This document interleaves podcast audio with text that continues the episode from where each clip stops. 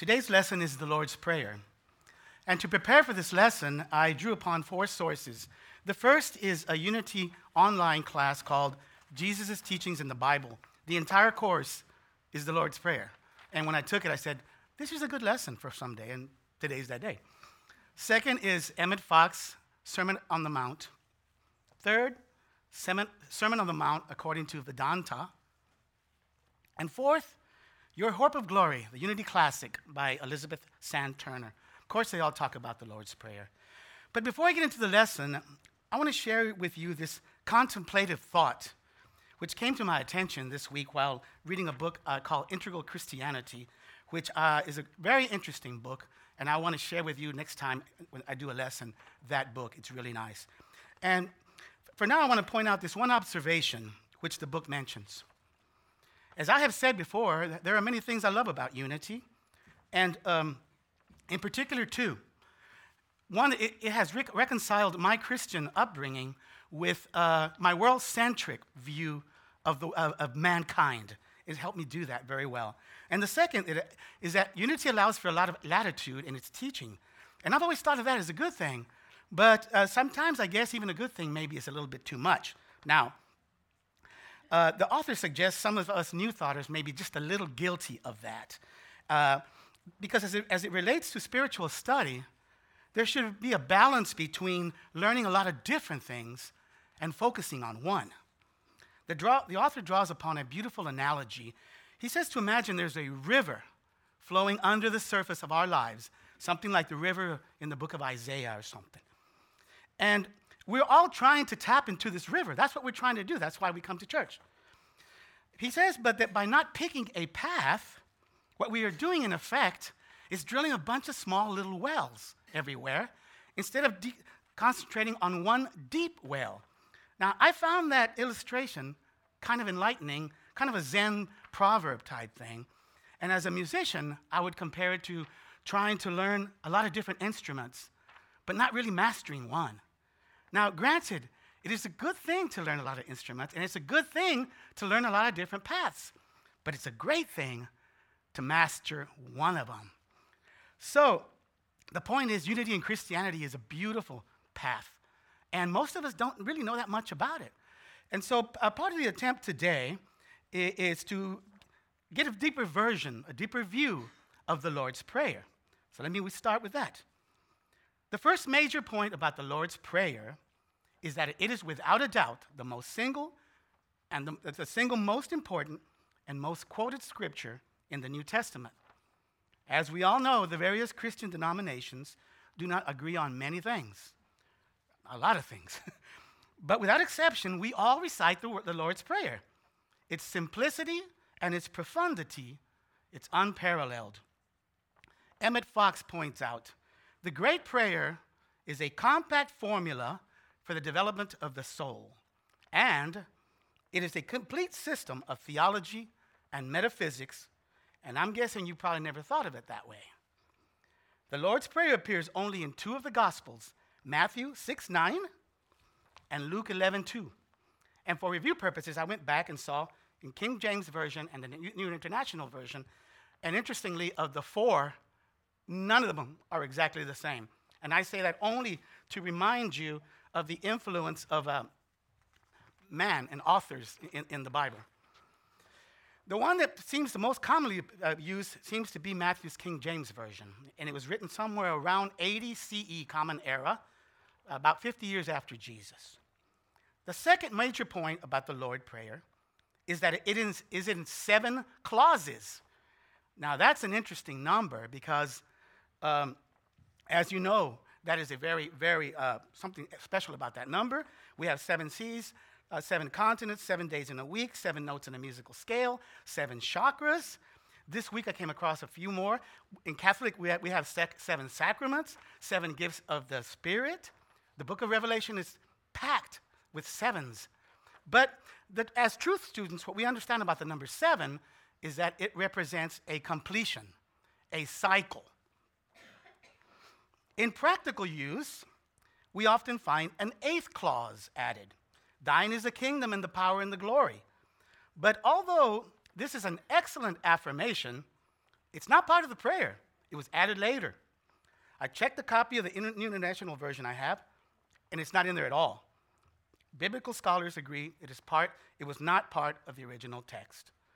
Fox notes the seven clauses are put together with the utmost care, in perfect order and sequence, and they contain everything that is necessary for the nourishment of the soul.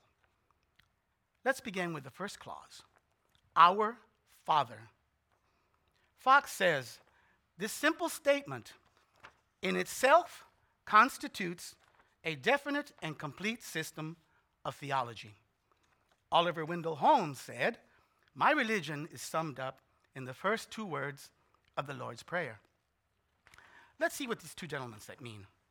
First, the clause establishes a relationship between God and man, as that as a parent and a child, metaphorically, of course. It also cuts out any possibility that the deity could be the relentless and cruel tyrant often depicted by theology. The truth is, most parents are good parents. And whatever our shortcomings are, when it comes to parenting, we do everything necessary to protect and care for our children. Our love for them is unconditional. The point is, if we, as apparently less than perfect beings, behave in this manner when it comes to our children, then how could God do otherwise?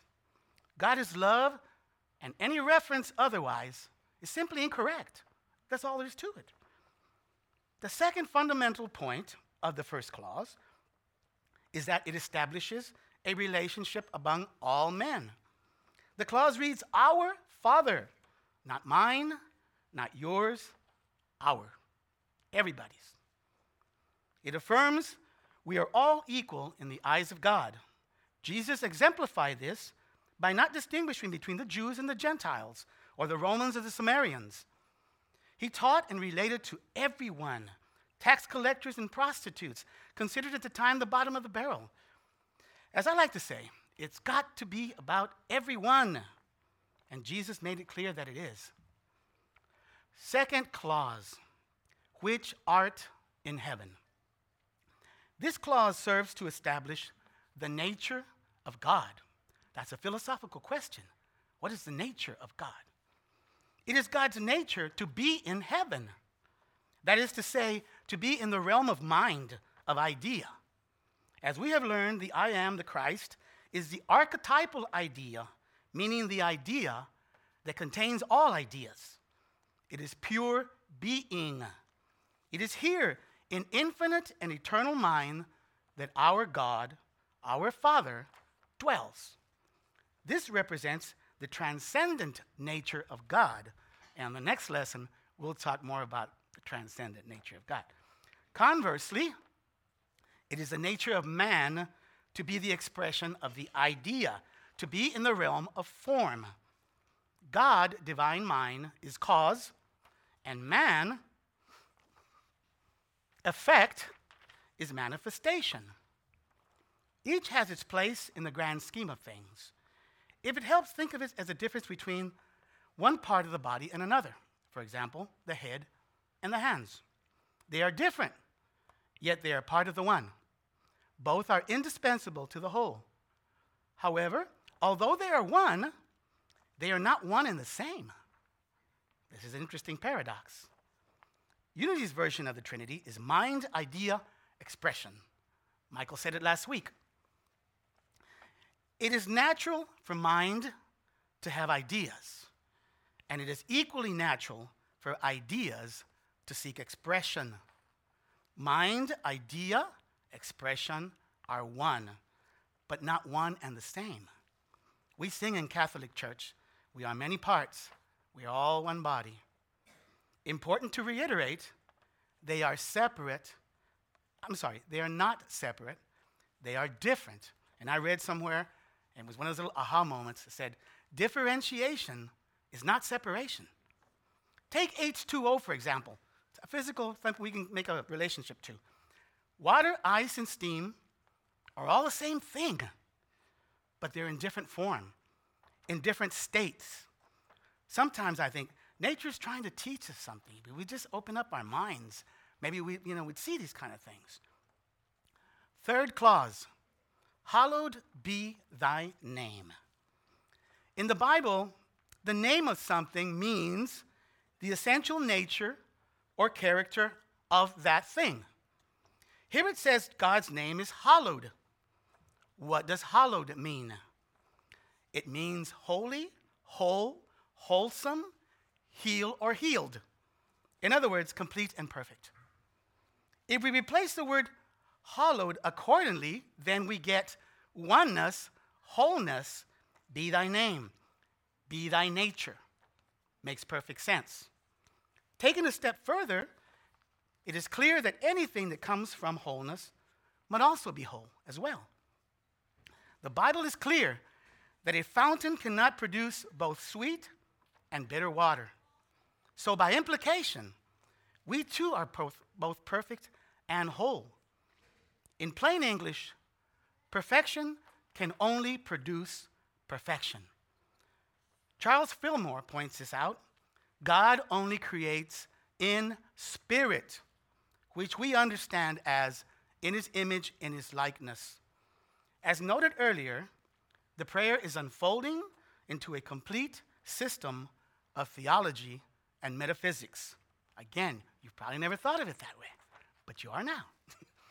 Fourth clause Thy kingdom come, thy will be done in earth as it is in heaven. Early on in Unity, I learned that in the Aramaic, the correct translation is Thy kingdom is done, thy will is done. Thy kingdom is come, I'm sorry.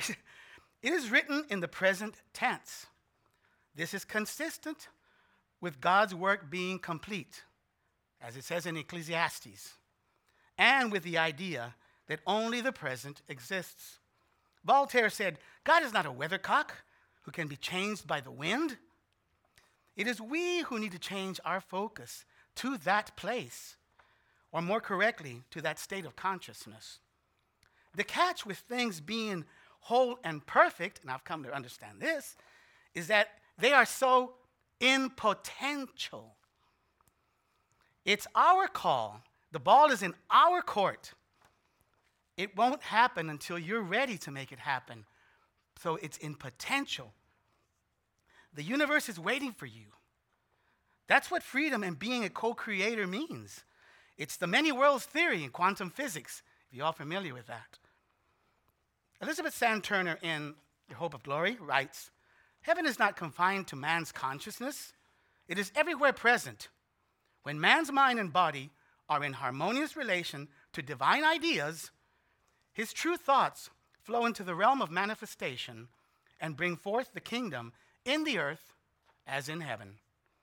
Emmett Fox says, The kingdom come, thy kingdom comes means it is our duty to be ever occupied in establishing the kingdom of God on earth.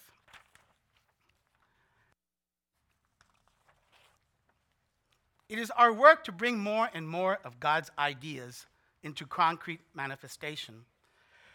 So, not only is it possible to align the physical with the spiritual, it is our duty to, do so.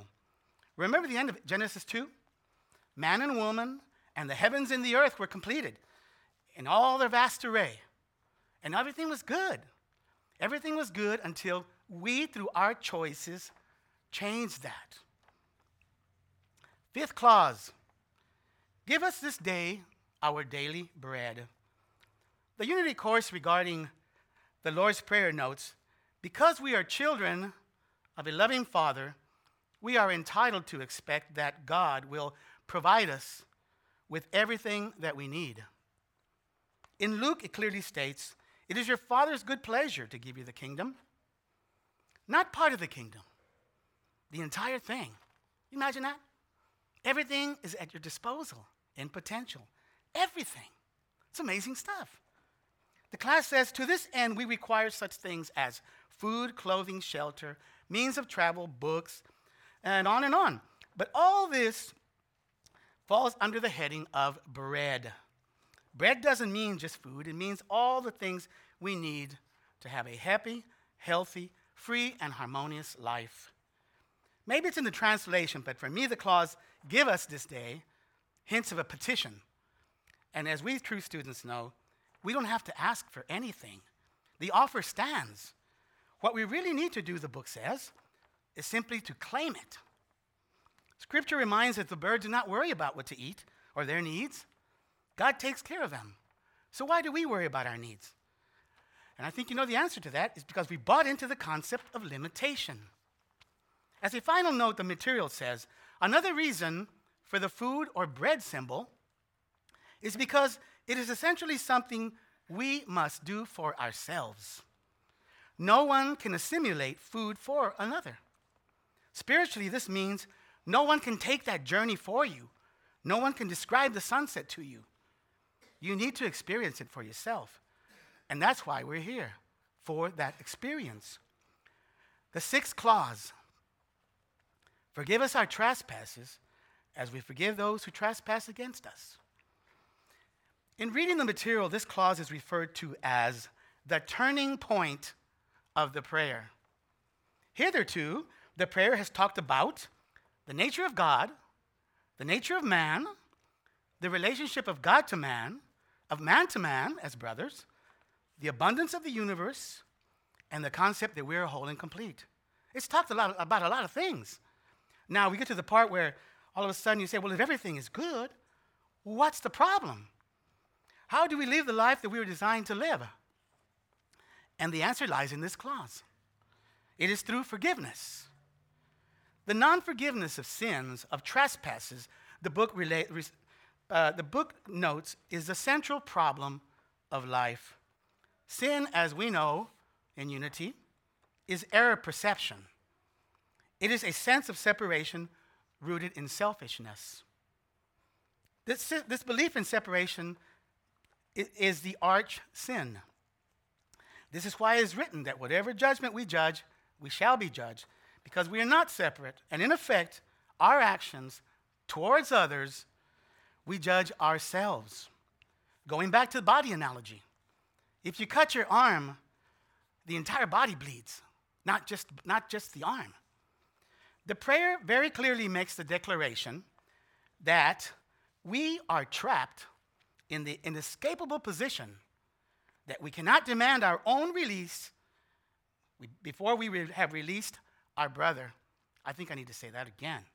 We are trapped in the inescapable position that we cannot demand our own release before we have released our brother. The beauty is setting others free, meaning setting yourself free. Non forgiveness, it's baggage, and it holds us down. I like the Zen non approach uh, attachment thing because it, it reminds me of this, you know? That and the old Budweiser commercial. Remember that? Let it go, Louis. That was. I always think about that, you know? Let it go, Louis. It was a funny commercial. Clause 7 um, Lead us not into temptation, but deliver us from evil. Regarding this passage, Emmett Fox says, this clause has probably caused more difficulty than any other part of the prayer. I am certain we have all had the same difficulty in understanding why God would want to lead us into temptation in the first place. First of all, we know God is not a micromanager, so the obvious is to struggle with another interpretation of these words. Admittedly, letting go of the negative experience is a very dis- difficult task to do. The German philosopher Leibniz described this world as the best possible one God could created could have created based on the idea of conflict. Oof. Now, this is roughly, but the idea is that in order for us to take leaps and bounds in our spiritual journey, conflict is necessary because it is a time of conflict that we develop the most. It is in time of, of adversity that people bring forth their highest self in order to resolve the problem at hand. We see this all the time in calamities. People come together in a oneness that they otherwise would not do. From that angle, you may say, well, this is one possible explanation for the manifestation of bad things. Earth is a school, and like any school, we have to learn lessons. The book of Job describes just such a scenario. And yet, in the end, Job rose above all adversity and became ever the better as a result of it. Now, this is just Leibniz. It's an idea, so. As I write this today, we are forecast to have thunderstorms that day. And I think, once again, nature's trying to teach me something. It must bring nourishing water to the plants. And this is one way of doing it. I like to think that I can rise above the need for adversity in order to learn. That is my goal, anyway. I've, we've talked about it at, uh, at, at, book class. We say, you know, when are we going to stop having to have these negative things just so we can learn a lesson? And seriously, I mean, how many, how many times are we going to stick our hand in the fire before we think, I get it, it's hot, you know, at some point? so, am I saying God uh, sends problems to us? No. In, in, new, in New Thought, we kind of think that we send things to ourselves through the, what we call mind action concept. Personally, the entire prayer makes perfect sense, except for this one part, which I will continue to digest as I get new perspectives on it. I just got one this week from Reverend Ed Townley, who does that uh, in the Unity online. There's so much wonderful information. This Reverend uh, Townley does one called Interpret This, and he interprets metaphysical uh, scripture. And I think I mentioned that to you before. He says that the Aramaic phrase is don't let us remain in temptation. And the word temptation means unripeness. Now, this implies help us to evolve into a ripe state of being. I like this a whole lot better. And I think it's about time that we matured. And I think that's why we come here, because we're trying to, to do that. Finally, at the prayer ends with the affirmation, once again, added much later For thine is the kingdom and the glory forever and ever. And all of God's children said, Amen. I said, and all of God's children said, Amen. Amen. Thank you all. Blessings.